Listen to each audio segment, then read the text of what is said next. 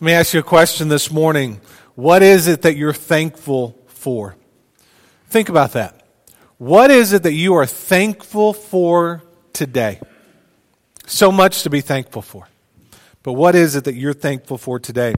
Someone said, if you can't be satisfied with what you have received, be thankful for what you have escaped. If you can't be satisfied with what you have received, be thankful for what you have escaped. Or look at it like this compare what you want with what you have, and you'll be unhappy. Compare what you deserve with what you have, and you'll be happy. This morning, we are going to be looking at the gratitude of Paul. Paul, for me, is one of my heroes of the faith, as I'm sure is one of your heroes as well. This man was one of the greatest champions the church has ever seen. We read of him um, in, in 2 Corinthians chapter 11. He wrote these things about himself. He said, To my shame, I must say, we were too weak for that. But whatever anyone else dares to boast of, I am speaking as a fool. I also dare to boast of that. Are they Hebrews? So am I. Are they Israelites? So am I. Are they offsprings of Abraham? So am I. Are they servants of Christ? I am a better one. I am talking like a madman, with far greater labors, for far more imprisonments, with countless beatings, and often near death. Five times I received at the hands of the Jews thirty or forty lashes less one. Three times I was beaten with rods. Once I was stoned. Three times I was shipwrecked. A night and a day I was adrift at sea. On frequent journeys in danger from rivers, dangers from robbers, danger from my own people, danger from Gentiles, danger in the city, danger in the wilderness, danger at sea, danger from false brothers, and toil and hardship through many a sleepless night and hunger and thirst, often without food and cold and exposure. And apart from other things, there is the daily pressure on me of my anxiety for all the churches.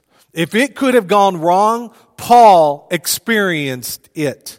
Year after year, this man was found to be in opposition of the religious leaders. Oftentimes, he was found to be in prison. He experienced some of the most brutal things any believer could possibly experience in one lifetime. Even though he experienced these cruelties, he still, over and over, as we read his writings in Scripture, we see his gratitude. If you have your Bibles, turn with me this morning to 1 Timothy. We're going to be reading 1 Timothy chapter 12, through verse 17. This morning we're taking a break from our Matthew sermon series. We'll pick it up back up when we get into the new year. But this week is a standalone. We're talking about thanksgiving and gratitude. And next week we'll begin our Christmas sermon series. So I'm looking forward to our time as we um, enter into a new series for a few weeks together. But read with me from God's Word, 1 Timothy chapter 1, verses 12 through 17. Paul said, I thank him who has given me strength, Christ Jesus our Lord, because he judged me faithful, appointing me to his service. Though formerly I was a blasphemer, a persecutor, an insolent opponent, but I received mercy because I had acted ignorantly in unbelief. And the grace of our Lord overflowed for me with the faith and love that are in Christ Jesus. The saying is trustworthy and deserving of full acceptance that Christ Jesus came into the world to save sinners, of whom I am the foremost. But I received mercy for this reason, that in me, as the foremost, Jesus Christ might display his perfect patience as an example to those who were to believe in him for eternal life. To the King of the ages, immortal, invisible, the only God, be honor and glory forever and ever. Amen. Paul is writing this letter to his young apprentice, Timothy. Paul spent about three years in the city of Ephesus. He established a church there. He began to preach the people, lead the people, and disciple the people. Then in that encounter, he, he also took young Timothy under his wing and he discipled him and equipped him. And when Paul left the city of Ephesus, he left Timothy in charge. And in an attempt to encourage his young disciple, Paul used his life as a testimony, as an example of what God could do through a vessel totally yielded and totally abandoned to him. There are so many things to love about Paul. But one thing that I love about Paul is that he never allowed himself to stray too far from his conversion experience. Now, let me be clear here. Okay, you and I are not to live in the past. Okay, Paul um, was grateful for God's amazing grace. Paul reached back and he, he recalled his past mistakes, failures, and wickedness, but he did not live there. We were saved from the past, but remembering the beautiful transformation that took place from a life eternally damned to a life of eternal life is something to celebrate and something to rejoice about. Paul was an enemy of the church and an enemy of Christ before he became a believer. Scripture tells us that he was present the day that Stephen was stoned. In fact, scripture says that those that were responsible for stoning Stephen laid their garments at his feet. Now, we don't know why they laid his garments at his feet. We're not told that, but, but what this does show us is that Paul, was well respected. That Paul, most likely, possibly even on this day, was responsible in overseeing the stoning of Stephen. So Paul was a total enemy of the church. Most likely responsible even for the death of believers. We know he was responsible for the imprisonment of believers. That's the kind of man that Paul was before he became a Christian. Now, he didn't dwell on his life before Christ, but he did focus on God's amazing grace. We read of, of, of, of, of Paul's life before Christ in Acts chapter 8, verses 1 through 3.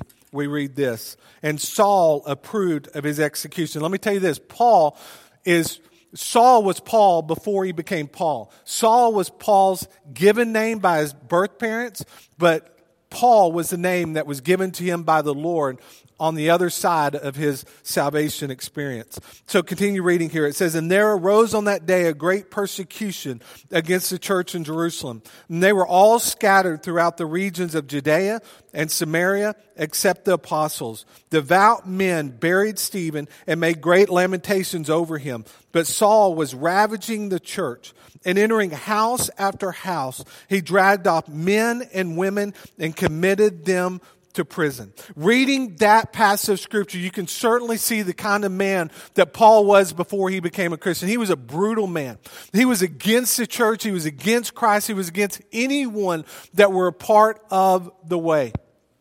And in fact, Paul would go to the religious leaders and he would ask the religious leaders for permission to go into the city of Damascus to arrest anyone belonging to the way and bring them back into Jerusalem. It would be on this journey, on his way to Damascus, that the Lord Jesus Christ got a hold of him and saved him. And we read of this encounter in Acts chapter 9, verses 1 through 9. It says this, But Saul, still breathing threats and murder against the disciples of the Lord, went to the high priest and asked him for letters to the synagogues at Damascus, so that if he found any belonging to the way, men or women, he might bring them bound to Jerusalem. Doesn't sound like a very nice guy before he became a Christian, does it? And then we read here in verse 3 Now, as he went on his way, he approached Damascus, and suddenly a light from heaven shone around him. And falling to the ground, he heard a voice saying to him, Saul, Saul, why are you persecuting me? And he said, Who are you, Lord? And he said, I am Jesus whom you are persecuting. But rise and enter the city, and you will be told what you are to do. The men who were w- traveling with him stood speechless hearing the voice but seeing no one. Saul rose from the ground, and although his eyes were open, he saw nothing. So they led him by the hand and brought him into Damascus. And for three days he was without sight and neither ate nor drank.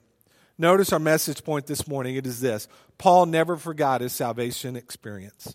Paul never forgot his salvation experience. Paul did not live in the past, but he certainly remembered God's amazing grace, as it should be said of us. We don't live in the past, But we certainly remember God's amazing grace, don't we? God's transformation that, that He allowed to take part in our lives, the day that we surrendered our lives to Him, the day that we repented of our sins, and the day that we cried out to Him to be our Lord and our Savior. Notice our first point this morning. It is this Paul was thankful in the present.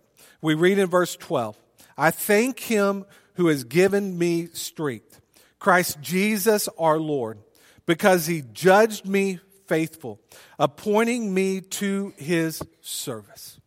What are you thankful for this morning? I'm thankful that the Lord saved me. I'm thankful for my family, for my wife and my kids and my dad. I'm thankful for this church. I'm thankful for my friends. I'm thankful that I get to be your pastor. Those are some of the things that I'm thankful for today. And as you sit there and as you think, what are you thankful for today? What is it that you're able to say to the Lord, thank you for? Hopefully, first of all, it's God's amazing grace.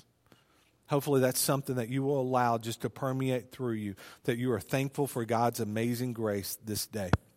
Paul showed his gratitude to the Lord because of the Lord's amazing grace. A former blasphemer and persecutor, now an entrusted minister of the gospel. Notice our first subpoint this morning. It was this Paul was grateful for the ministry the Lord gave him.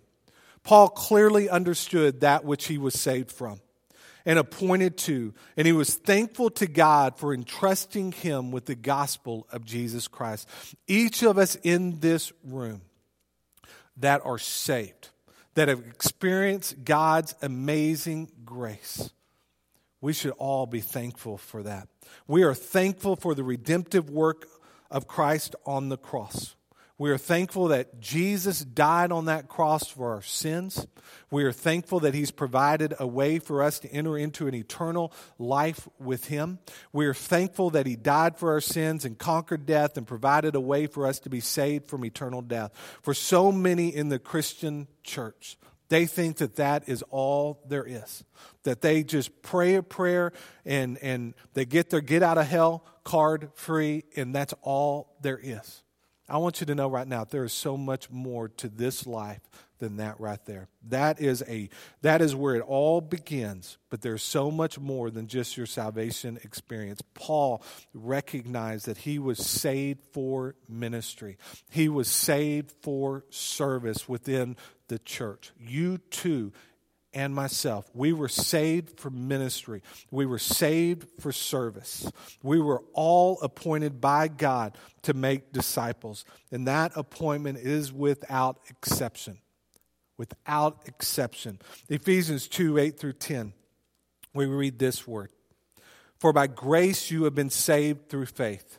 And this is not your own doing, it is the gift of God, not a result of work, so that no one may boast. For we are his workmanship, created in Christ Jesus for good works which God prepared beforehand that we should walk in Him. Every single one of us, we were saved by God's grace. 100% God. 100%. We were also saved through faith us believing and knowing that what Jesus said is true. We read in Hebrews 11, 1 through 3, that says, Now faith is the assurance of things hoped for, the conviction of things not seen. For by it the people of old received their commendation. By faith we understand that the universe was created by the Word of God, so that what is seen was not made out of things that are visible. We are saved by grace through faith, but understand this we were saved for good works. You and I have been saved for good works. We have been saved just as Paul gave thanks for. We were saved for the opportunity to be a part of the service of the church and the ministry of the church. We, at the moment of our salvation, were commissioned by God the Father to make disciples, to advance the gospel, and we were appointed to the work of the Great Commission. We were saved to engage our family with the gospel. We were saved to engage our coworkers with the gospel. We were saved to engage those that we do life with with the gospel. That is without exception.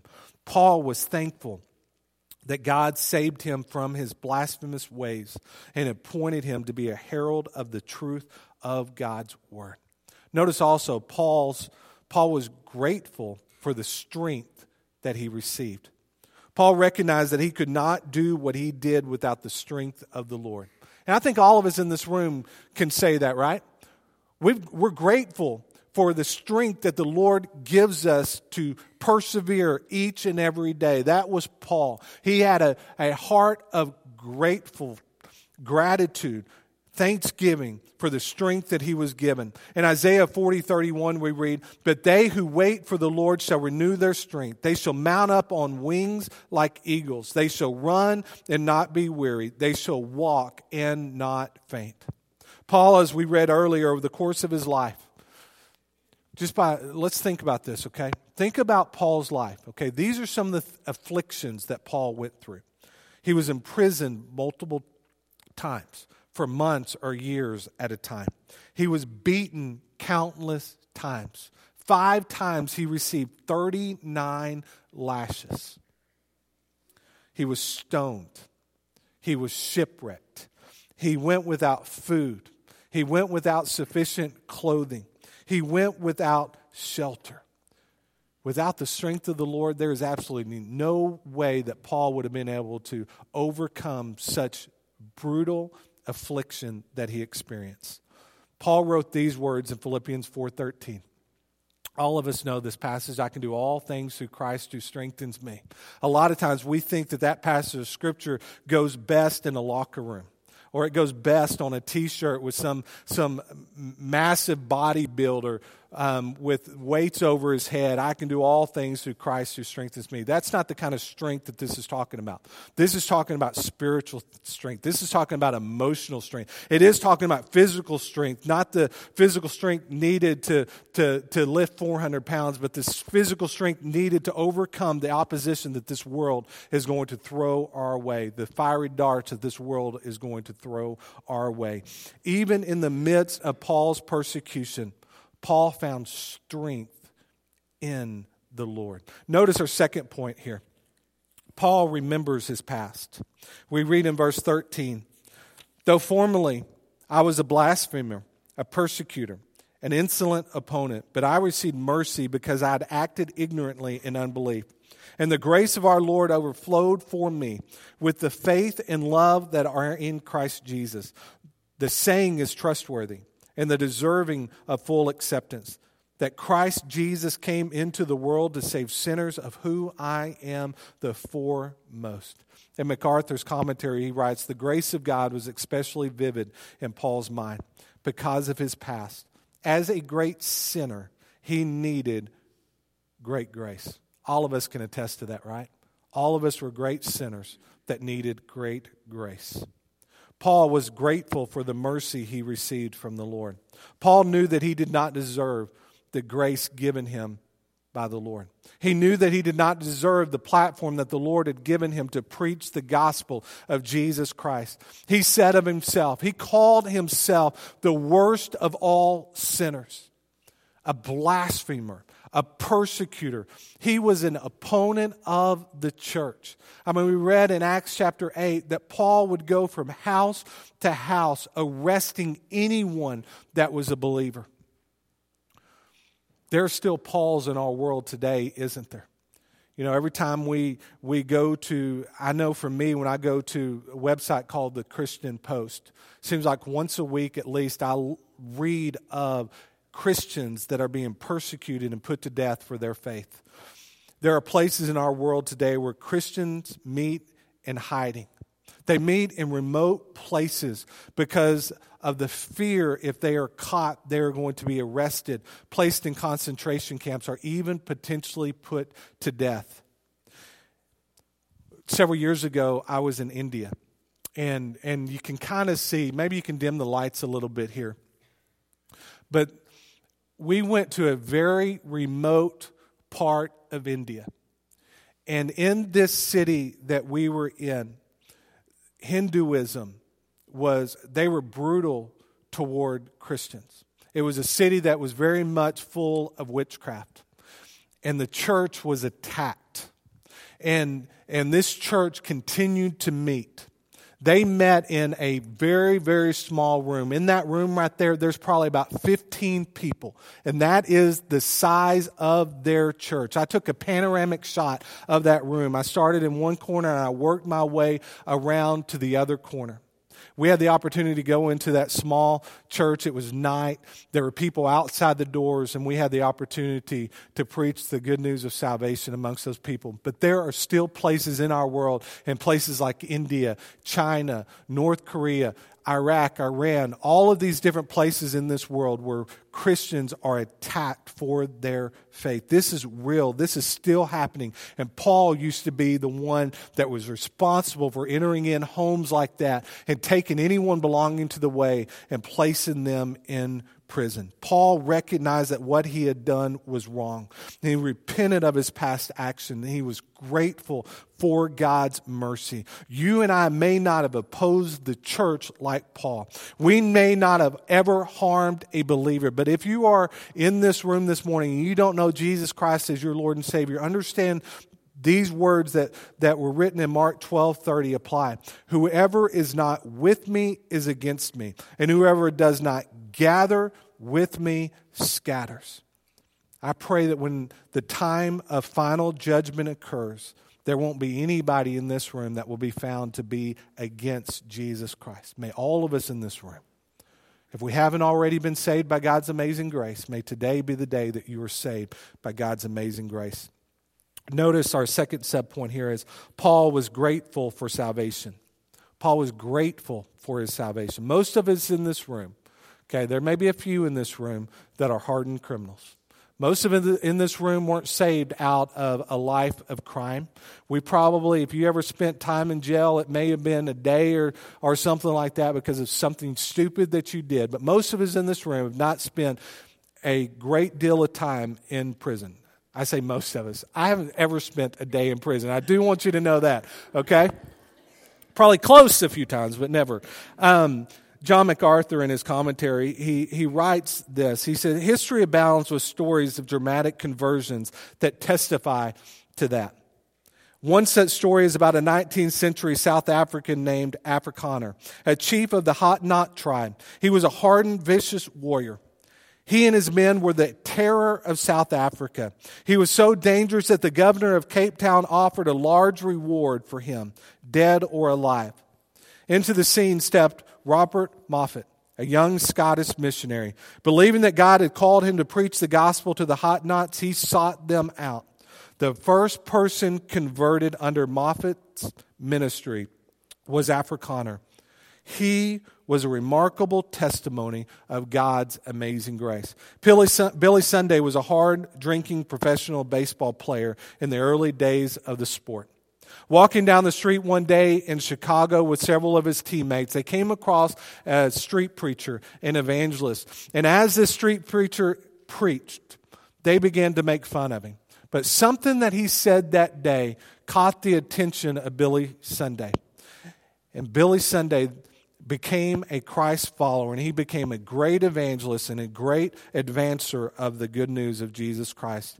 You know, I have witnessed over the years God's glorious transformation take place in the life of hardened sinners, in the life of alcoholics and drug addicts and gang members and even murderers. God's grace is amazing. A couple weeks ago, I shared with you that Chief and Sue were part of a prison ministry. And over the course of the weekend, within um, many of our state prisons, 1,252 people became Christ followers. Hardened sinner, sinners, hardened criminals, saved by God's amazing grace. Paul remembered what he had been saved from, but he certainly did not live in the past he pursued a life completely surrendered to the Lord Jesus Christ. Our final point this morning is this Paul knows his future. Paul knows his future.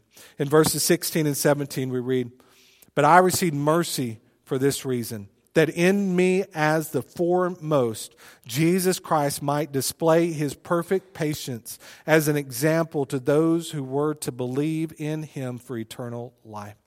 Paul not only knew what he was rescued from, he also knew what he was saved unto. As we looked in the first part of this message, in our first point, Paul was saved unto ministry to service. But here we see that Paul recognizes the weightiness of the position that he has as a Christ follower. He says again, But I received mercy for this reason, that in me as the foremost, Jesus Christ might display his perfect patience as an example of those who were to believe in him for eternal life. Paul recognized the weightiness of the responsibility he had to advance the gospel of Jesus Christ. Young Timothy was an apprentice of Paul. Paul knew that the Lord had entrusted Timothy to his watch care. Paul knew that he had a responsibility to disciple Timothy, to equip Timothy, and to check on Timothy frequently to make sure that he is overcoming the, the, the opponents of the gospel. I also know that I have a responsibility as your pastor. I have a responsibility to steward your spiritual growth. And I want you to know I do not take that lightly. I pray for you. I pray often for you. And in fact, I pray often Second um, Peter 3.18 over you. Those words are, but grow in the grace and knowledge of our Lord and Savior Jesus Christ. To him be glory both now and forever.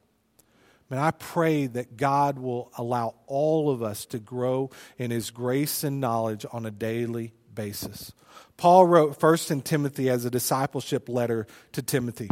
Paul most likely did not realize that 2,000 years after his death that we would be gathered in this room preaching from the very words that he shared with young Timothy. He may not have known, but the Lord certainly knew. And we know that this word right here, is more than just ink on the page. It is the very breath of God on the page. It is the Word of God, and we can take this Word right here and we can apply it to our lives on a daily basis, and we can grow in the grace and knowledge of Jesus Christ. Let's grow as a faith family. Let's grow as individuals. Let's have the same gratitude that Paul did and even the same weightiness that Paul did, realizing that, that those that he has entrusted us to, we have a responsibility to disciple and equip. Parents, you have a responsibility to disciple and equip your children. Grandparents, you have a responsibility to disciple and equip your grandchildren. All of us have a responsibility to disciple and equip those that the Lord entrusts us with as we steward his well, his word well. Notice also, notice Paul's praise. Paul praised the Lord. In verse 17, we read, To the King of the ages, immortal, invisible, the only God, be honor and glory forever and ever. Amen. Paul began this section of Scripture with thanksgiving, and now he closes this passage with a doxology.